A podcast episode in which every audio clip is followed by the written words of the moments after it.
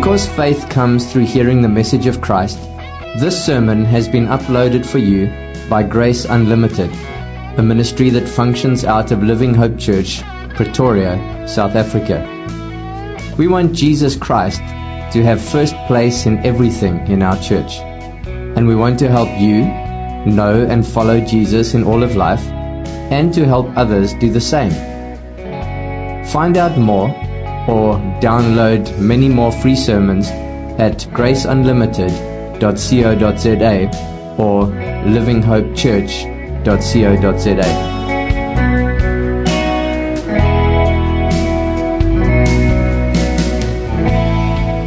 Jesus is so kind, and I am so thankful to Him for all these years that we've had together. He is the only true hero, and I am grateful for another opportunity uh, to talk with you about Him. It's kind of a big weekend for us as a church, and uh, I definitely want to say uh, that we love you, uh, Living Hope, and I can't believe that it's here already, actually. Uh, my last Sunday preaching at Living Hope for a while at least. I'm sure by God's grace, if the Lord's willing, we'll be back. But I always wish I had a moment, I had words for moments like these. Uh, I usually don't, and I don't today for sure. But I guess that's why I've tried to take the last seven weeks, really, uh, to express my love for you as a church through a series of sermons we're calling Last Words. So this is my love language, preaching.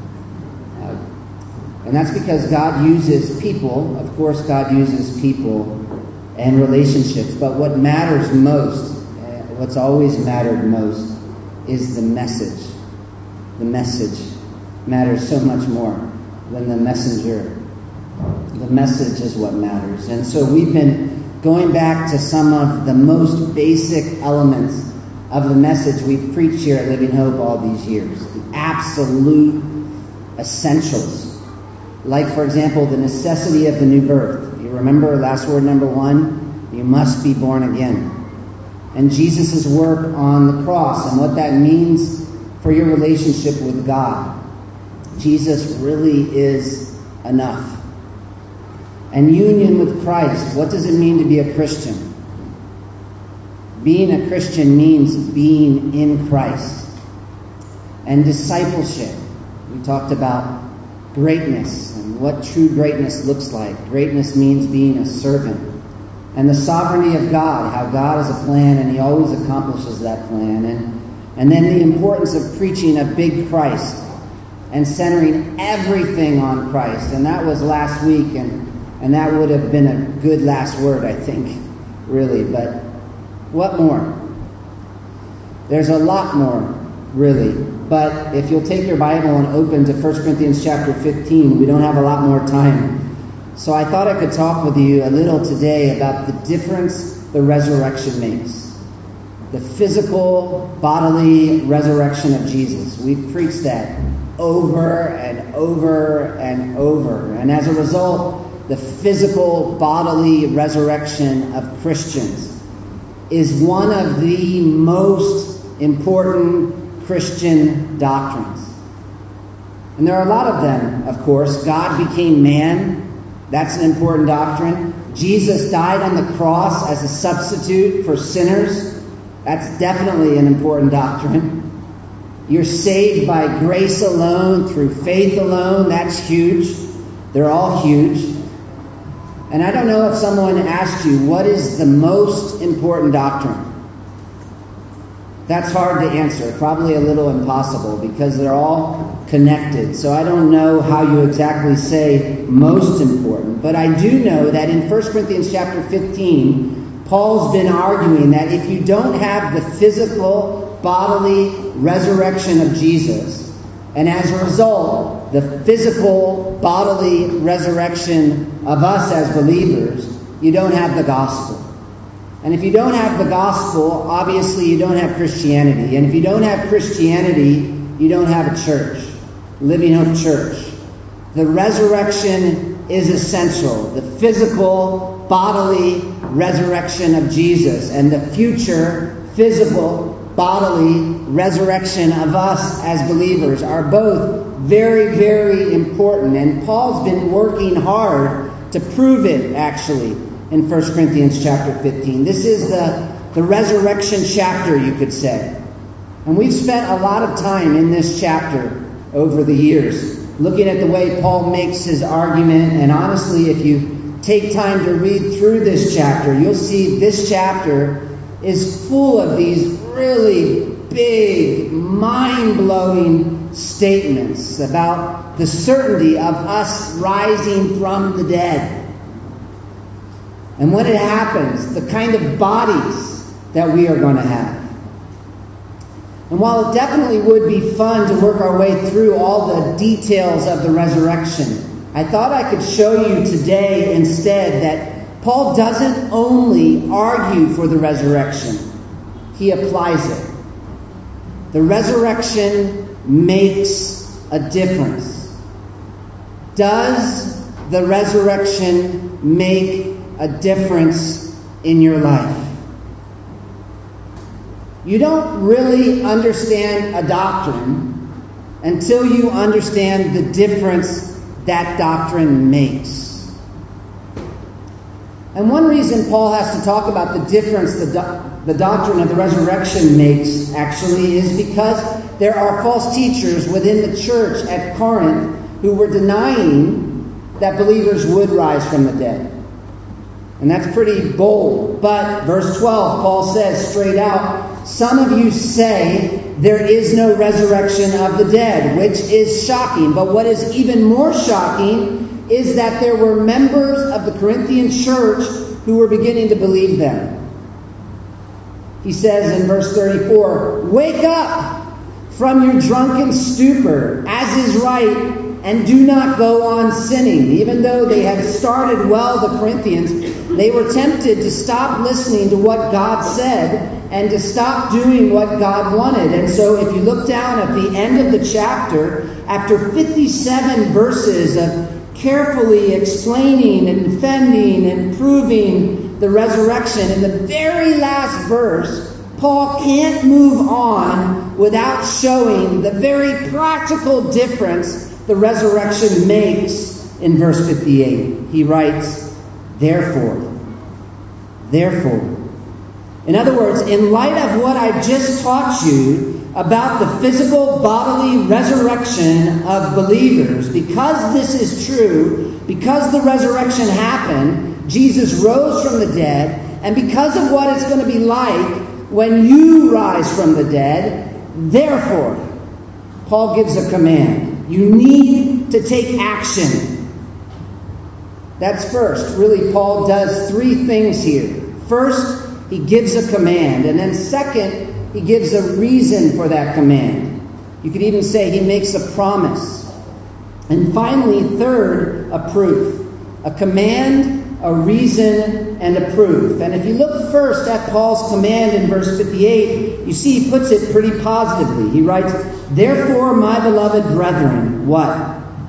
Therefore, since Jesus rose from the dead, and since you will too, be steadfast, immovable, always abounding in the work of the Lord. And I love that description because I think it's a good description of spiritual maturity. Being steadfast means what? It means holding fast to the truth, basically. Knowing what you know and clinging to it. This is the kind of person who is confident.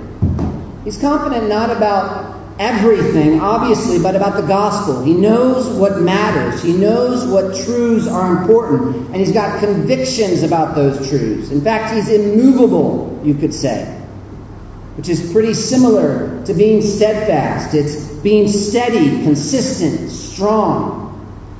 A mountain is immovable. Be like a mountain spiritually when it comes to God's word and the gospel. I know some people are like mountains when it comes to their own opinions and the ideas that they have made up. Don't be like that. But be like that when it comes to the gospel. There are certain truths worth dying for, and there are certain truths worth living for. And here's something that you need to bank absolutely everything on Jesus is alive, and you are going to live forever. Be steadfast, immovable. And then Paul says, always abounding in the work of the Lord. In other words, believing, do, act. Always abounding means being fruitful, energetic, passionate for Jesus, which is what I want for you, Living Hope. As a church, what kind of people do we want to be? We want to be people who persevere, people who keep going. We want to be people who hang on to the gospel with everything that we've got. To be people of conviction who stand strong even when everyone else is not. Who work hard. People who work really hard at what matters to Jesus which is a pretty positive way of saying it, that charge, that command, in terms of what difference the resurrection makes. But you know, we could flip these commands on their head and say it a little more negatively as well, which kind of helps me, actually. Because if you're not steadfast, you're what? If you're not holding tightly to the truth, the essentials, if you're tempted to give up, to stop listening to what God says, to feel like it's not worth it, if you're movable, erratic, here, there, everywhere, not steady, always trying something new, easily changeable. If you're always wondering, looking, maybe there's a better way I can go, this isn't working. If you're not always abounding in the work of the Lord, if you're not as committed as you used to be, if you're going through the motions, if you're sort of dry, drying up, what are you? What's the problem? You're discouraged. I, I think another way to describe Paul's command to be steadfast and movable and always abounding in the work of the Lord is as a call, a command not to become discouraged. Living hope. I don't want you to become discouraged. Be encouraged. Don't become discouraged. This is my last, last word. You've started well. Keep going. Never give up. Don't become discouraged. You have no reason to become discouraged. And by discouraged, I don't mean that I don't ever want there to be a time in your life where you're tired or you need a break or you're just a little sad, maybe. That's life. That's ministry. That's normal. By discouraged, I mean instead slowing down. I'm talking about stopping. I'm talking about giving up. I'm talking about becoming cynical. I'm talking about when obedience is hard to start asking yourself, what's the point? And to start doing your own thing instead because what God is telling you seems to be too difficult. Like obedience doesn't really work. I don't want you to become discouraged Living Hope. And I actually kind of want to plead with you for a minute about that because as we've been here, and this is why I'm preaching this sermon, it's obvious that giving up and becoming discouraged is a tremendous problem. I mean, starting well is not a problem. A lot of people do that. Persevering is a problem. Only half heartedly obeying is a problem. Living the Christian life pessimistically, half in, is a tremendous problem. And one reason it's a problem is because there are lots of times where you feel like you have reason to give up, to become discouraged. Look, listen, the Christian life can be hard. And the reality is, no matter how good it's going right now, and it is going good for some of you, it's going well for us as a church, and no matter how good it's going to go in the future, and it might go well for some of you in the future, I guarantee you, though, this is the way obeying Jesus works. I guarantee you that if you're really serious about being an obedient Christian, and if we're really serious about being a gospel church, a faithful church, there is going to come a time when it's really difficult and when it doesn't feel like it's working. And you feel like you have reasons to give up. I mean, think about your own life for a minute. It hasn't always been easy. Maybe you finally got up the courage to witness to your neighbor, and when you finished, he looked you in the eye and he said, What in the world are you talking about? Or maybe you prayed and prayed and prayed that God would save someone you love. And after praying and praying and praying, that someone you love doesn't seem any closer to God than when you first started praying. Or maybe you decided that you were going to love someone who is very difficult for you to love. And you were going to love them sacrificially from the heart. And so you went out of your way to do just that, and they didn't even notice. Instead, they complained about something else you didn't do. Or maybe you're concerned about someone's spiritual good, and this is hard for you, but you studied a passage of Scripture and you went to them, even though it was a little awkward, and you shared the truth with them, and they seemed to completely miss the point of what you were talking about.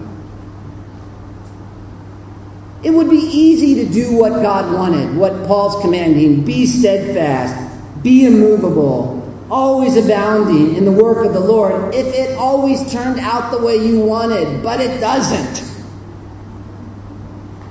That's the reality. And so, one reason we're tempted to become discouraged and to become less serious about the truth and wanting to try new things, and why we're tempted to become self focused and all about ourselves and to give up on serving Christ, is because sometimes we feel like we have reason to.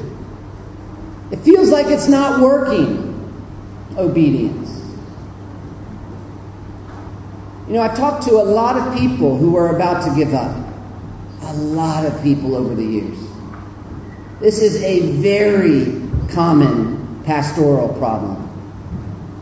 I wanted to obey, but now I don't. I want to give up.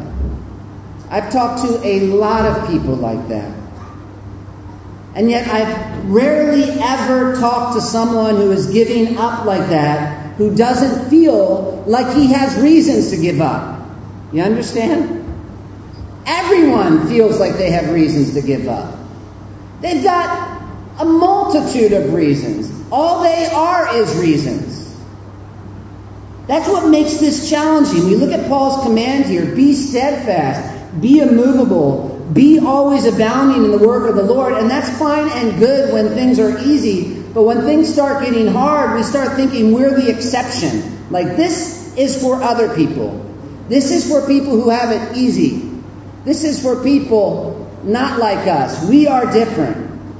We don't know about them, but we have actual good reasons to give up. Which is why I want you to pay very careful attention, not just to the command Paul gives, therefore be, but to the promise Paul makes.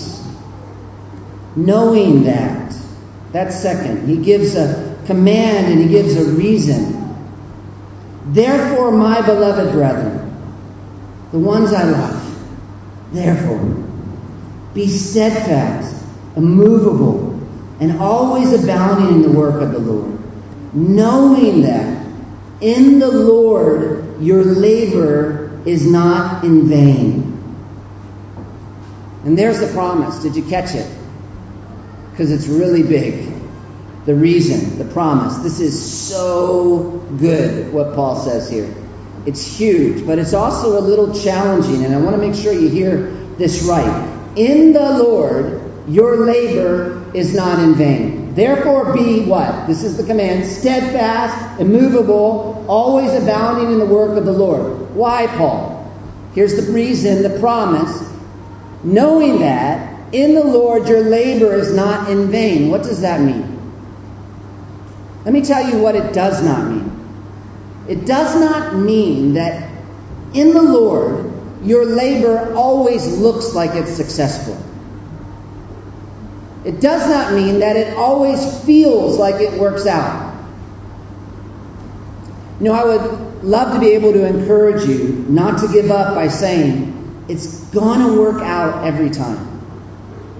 Everyone's going to see what you're doing at some point. It might take a while, but everyone's going to see what you're doing and they're going to think it's great and things are going to turn out the way you expect them to.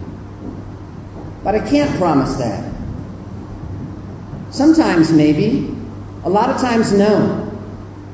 And that's okay because that's not my hope anyway, and that's not the reason Paul gives either. In fact, the reality is you need to know that the Bible is very clear that doing what is right is often very hard. And truthfully, a lot of times it does not seem to work out. I mean, did you ever notice?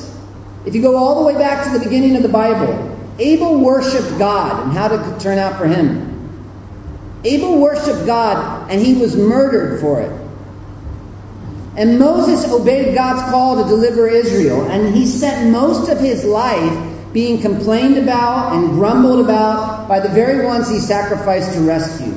Elijah preached the message God gave him, and he spent a good portion of his life running away from Ahab and Jezebel. David defeated Goliath and was repeatedly attacked by Saul. Daniel prayed and was thrown into the lion's den. Paul preached the gospel and was beaten and thrown into prison. John proclaimed the kingdom and was beheaded. And Jesus became man and entered into this world that he created, and this world did not know him. In fact, he came to his own, and his own people did not receive him. Instead, they crucified him. So clearly, when you try to do something that you know what it, you know is right, and it doesn't go as easily as you hope, there are lots of different emotions that you can feel. But one thing you should not feel is surprised.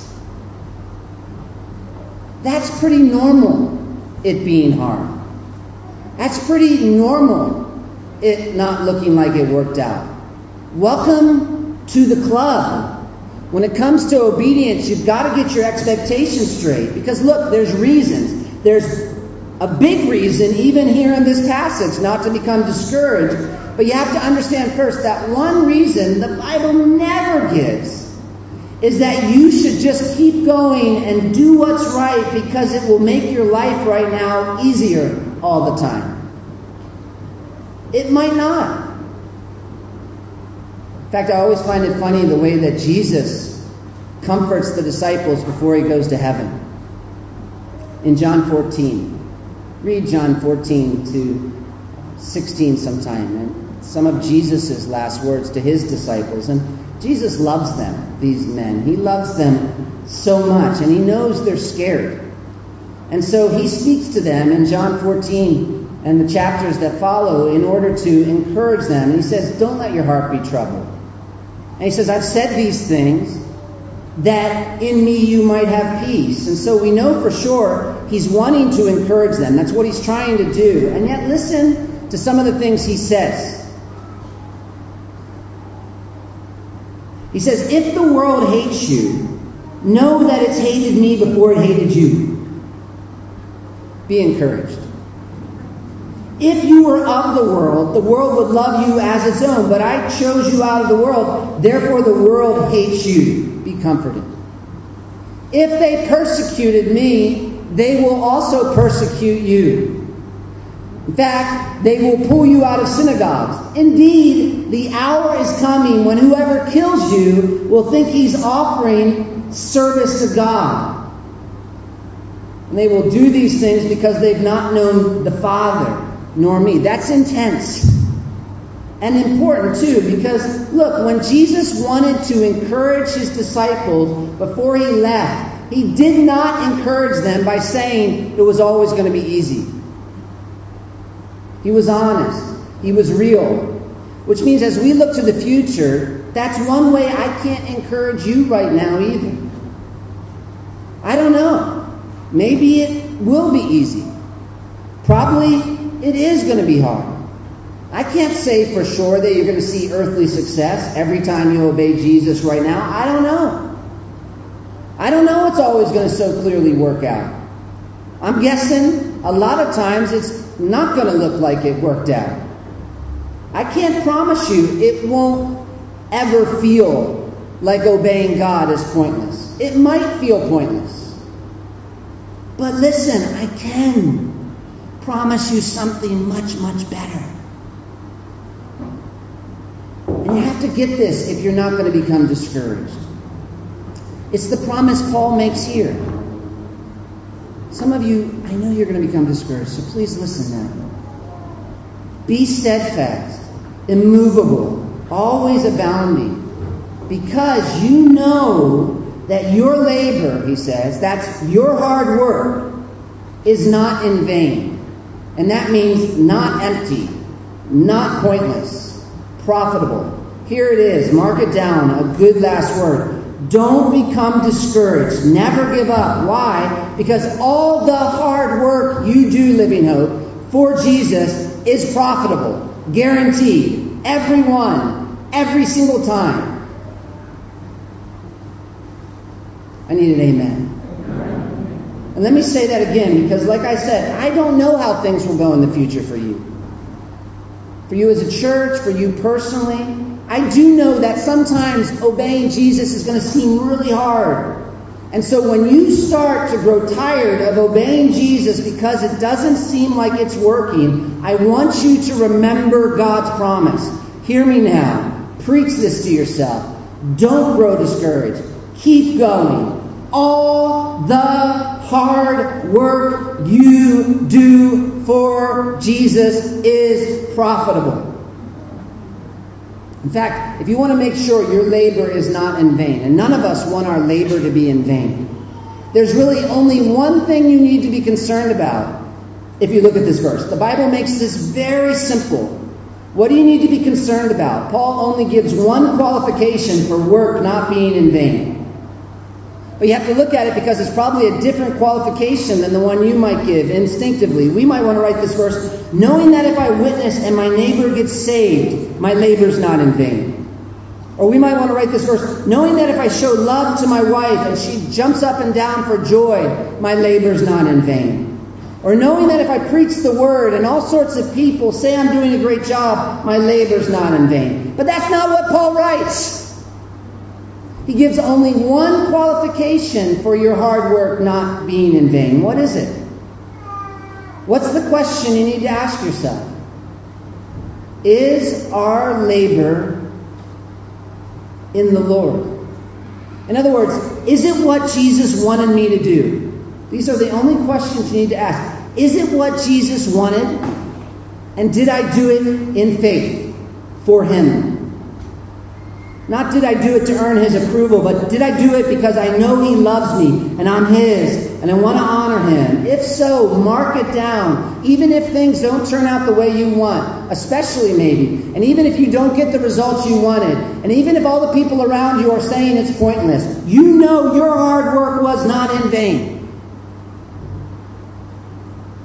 We've got good friends who are missionaries in Germany, and they're missionaries there for so long, so long. Same little village. And we visited them not too long ago. You know them, they've been here. And we sat with their church, about 10 people in a living room. And not every one of them was even part of the church, there were some visitors. Their hard work is not in vain. All those years is not in vain. That is a cold, hard fact. Knowing, Paul says, knowing that in the Lord your labor's not in vain. Do you know that? You should know that. If you know that, that's huge. I mean, it changes things. So, say we're sitting down and we're talking about one particular commanded scripture in my office, and you know what it says. So, there's no confusion in your mind about what God wants you to do, but you don't want to do it. And, and you're trying to come up with excuses, and so you say to me, Pastor, I don't want to do that because I know it's not going to work. You know what I'm talking about? How many times has someone said that? And that's what you're telling me. This is not going to work. And in your mind, that feels to you like that's the problem, like that's real, that's a real problem. Why aren't you doing this? I'm doing it because it won't work. But look, 1 Corinthians 15 58, this verse says that's not the problem. That's one reason you cannot give why you're not obeying. You can't say it's because it won't work. Because Paul says we as Christians know that everything we do for Jesus is profitable. In other words, we know there's not one single thing you will ever do in faith for Jesus Christ that will be in vain. Not one single thing. And listen, again, follow me now. Because that doesn't mean it will always seem to work. That's not the promise. There are lots of things you do for Jesus that don't seem to work. And that doesn't mean it will always be obvious to everyone that it worked. There might be a lot of people who say that it didn't work. You shouldn't have done that. Are you stupid? In fact, again, the reality is that there's a lot of work you're going to have to do for Jesus that will look pointless to most people right now. And maybe even to you. But that's okay. Because you can know no matter what it looks like, that work is not pointless because there's more to our lives than just right now. A lot of your work for Jesus will look pointless right now. But that's okay. Because you know there's more to your life than right now. And that's the key. What difference does the resurrection make? Be steadfast, be immovable, be always abounding in the work of the Lord, living hope. Don't become discouraged because you know that in the Lord your labor is not in vain. How do you know that? How do you know that? You remember how the verse begins, right? Therefore, Paul's given us a command be, and then a promise, knowing. This is the proof. Therefore, command, a reason, and a proof. The proof that our labor is not in vain is the therefore at the beginning of the verse. In other words, the proof our labor is not in vain is because of what Paul told us in the resurrection and in the rest of the chapter before. There is a resurrection of the dead. That's it. The resurrection makes a difference. It has to make a difference. Jesus rose from the dead.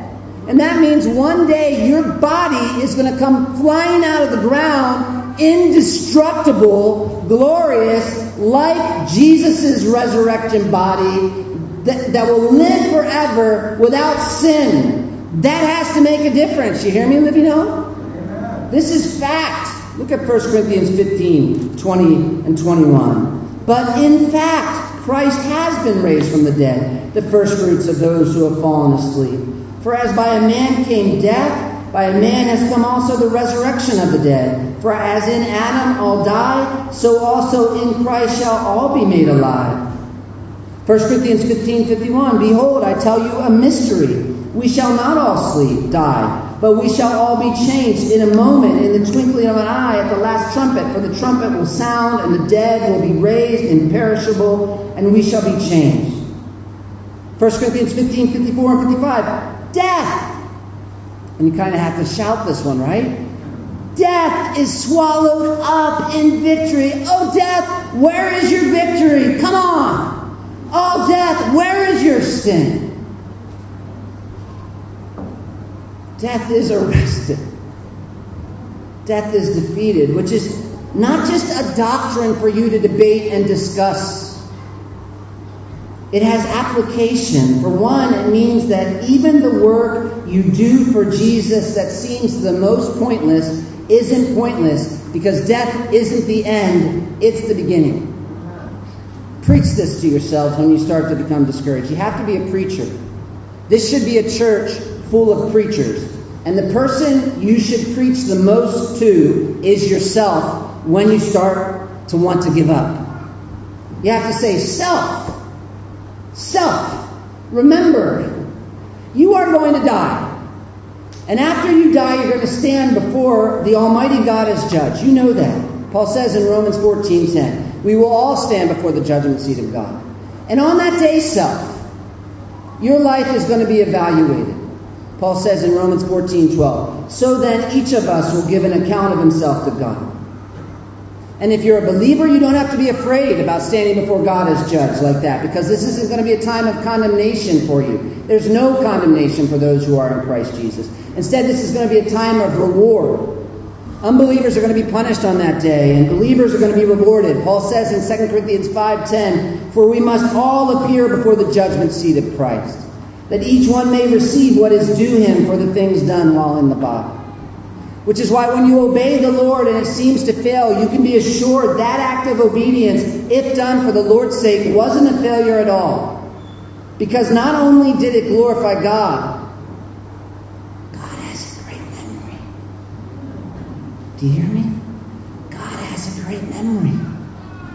And when that judgment day comes, God is going to remember you and reward you for every act done in faith and obedience to Jesus. Every single one. There is not one single thing that you have ever done for Jesus that He's going to forgive. This is awesome. It changes everything. Jonathan Edwards explains, I love the way he puts this. Christ keeps a book of remembrance of the good works of the saints as well as the sins of the ungodly. What a picture. A book of remembrance of the good works of the saints. And however polluted that which the saints do is in itself, yet all the pollution that clings to it is hid. And everything they do for God that has the smallest bit of sincerity in it is precious in God's eyes. Through his infinite grace, it shall in no way lose its reward, neither shall it in any way lose its honor. At the day of judgment, they, you, shall receive praise and glory and reward for it, which is huge. If God is going to remember and glorify, that should make a difference. So, yeah, you're out there witnessing and you're not seeing anyone come to know Christ. I can see why that feels hard. Or you're a wife trying to serve an ungodly husband and he's not changing. I can see why you might be sad. And I can see why you might be tempted to give up if right now was all there was. But, church, right now is not all there is. There is a resurrection. This is, this is like basics to our faith. And so I can't see why that's a reason to give up. No, I can't. I can't. Because even if it never works out right now, hear me, hear what I'm saying. Even if right now all you get is pain, in just a short time, God is going to raise you from the dead and reward you for every act of obedience in Christ in the future. We can't live church as if now is all there is because we know now is not all there is. Jesus rose from the dead. You will too.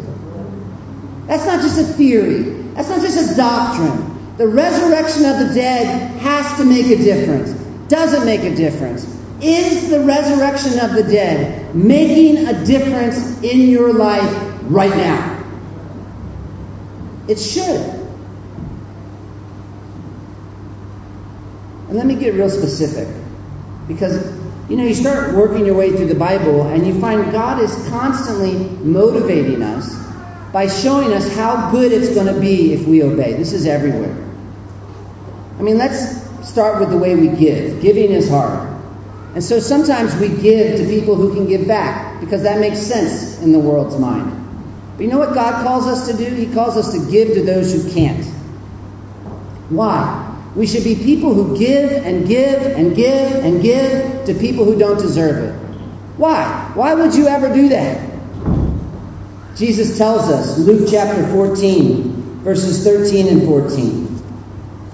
But when you give a reception, invite the poor, the crippled, the lame, the blind, and you will be blessed since they don't have the means to repay you. End the sentence there. How does that go over in the world?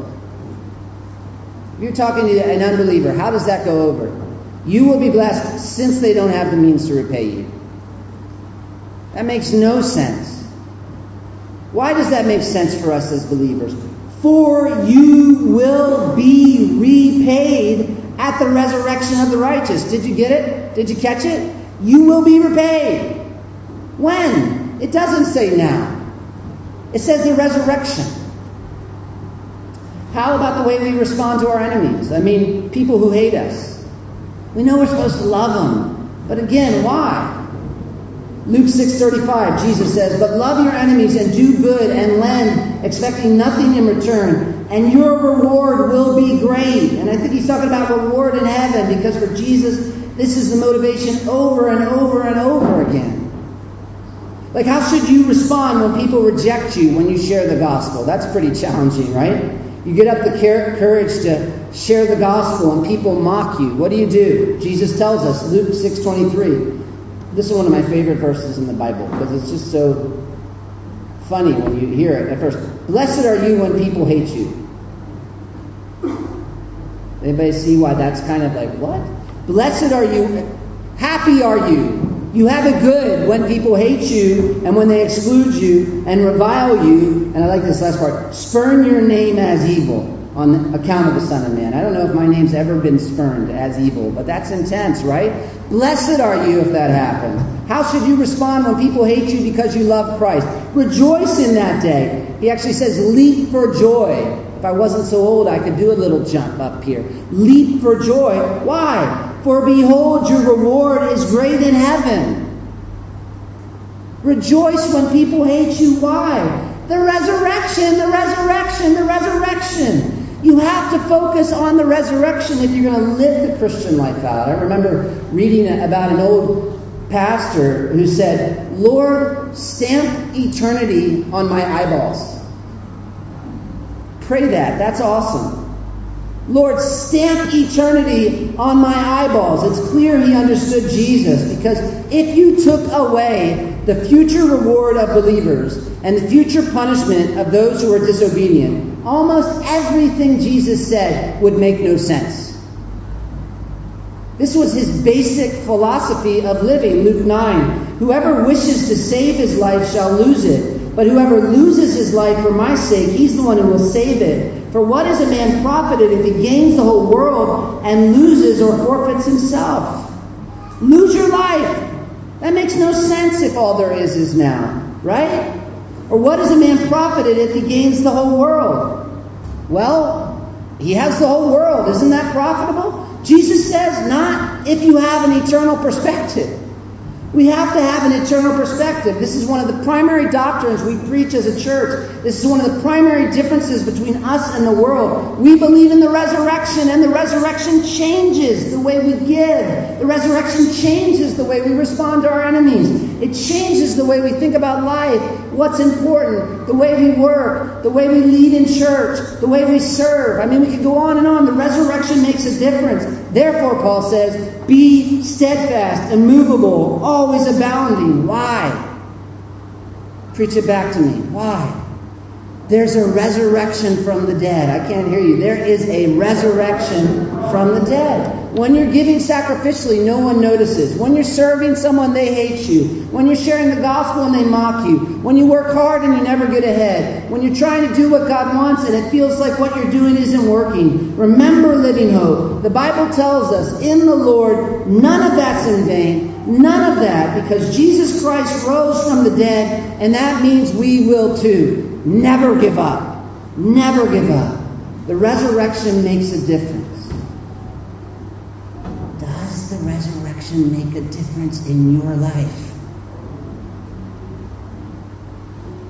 It needs to make a difference when things are going well, of course. But you know what? It needs to make a difference when it feels like things aren't. There are going to be times where everything makes sense to you, and there are going to be a lot of times when they don't. And that's when I want you to remember this. You have no reason to be discouraged. You have no reason to be discouraged. You have no reason to give up if you're a believer. You have no reason to give up if you're a believer. You have no reason. The resurrection demolishes every reason you might have for giving up. Because the resurrection means that no matter how much of a failure you might feel like right now, in the end, you win. God's given you victory through Jesus. And so if you're starting to struggle with doing what God wants because it doesn't seem to, to work, what do you do? What do you do? You remember you're a Christian. You remember you believe in the resurrection, and you take your discouragement and you take all your reasons for giving up to the empty tomb of Jesus Christ and you bury them there. If you really believe Jesus rose from the dead, there's no reason to be discouraged, even if it feels like it's not working. If what you're doing is for the Lord, if what you're doing is in faith, even the things that you do that seem to fail, He sees, He takes note of, and He will reward you for when you stand before Him on Judgment Day. So, living hope, work hard, stay on mission, cling to the truth, know what you know, Take a stand. And as you do, sometimes you're going to grow tired. We all grow tired. We're just human.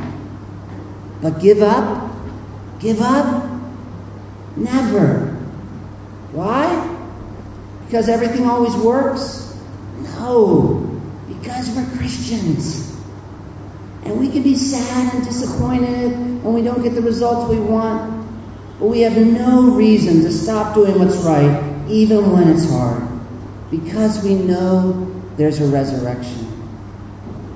Do we believe it? Do you believe it? Anybody can serve Jesus when it's easy. But when it's hard, that's a test of your faith. And what is it testing about your faith? Do you actually believe there is a resurrection? That's the question.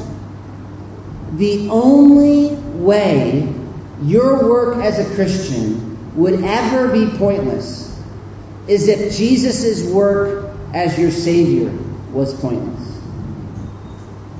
If Jesus didn't rise from the dead, if this life is all there is, then eat, drink, and be merry. If the resurrection didn't happen, nothing matters. Don't let anybody fool you. If the resurrection didn't happen, nothing matters. Absolutely nothing. But look, the resurrection happened. The dead are raised. This life is not all there is. And as a result, we know that our work in the Lord does matter, even during the times when it feels like it doesn't. And so, Living Hope, as you look to the future, I can't promise you that it's going to be easy, but I can promise you, and this is my last, last word. If you commit to obeying God in faith, your labor in the Lord will not be in vain. Jesus rose from the dead. That means you will too. Never give up. Never give up. Let's pray. Father, the world's got all kinds of things it's telling us, and it's obvious as we look out there. The world is just scared to death of death. And Lord, sometimes we act as if they're right. And we start to grow tired and looking this way and that way, as if there was no resurrection of the dead. But Jesus, this is at the core. This is, this is at the core of our Christian faith. This is at the core of what makes us Christians the physical bodily resurrection of Jesus and the physical bodily resurrection of believers. And so, Lord, when we get discouraged, please help us to preach truth to ourselves, not lies. Help us to preach the truth to ourselves that you did defeat death. We will stand before you. We will be rewarded in Jesus Christ. And as a result, Lord, help us to be a church that is steadfast, clinging to the truth, immovable, not going here or there and always abounding in the work of the Lord. Lord Jesus, you are alive and you are at work in this church. And it's because you're alive and at work in this church, we have confidence as we look to the future. We pray this in your name. Amen.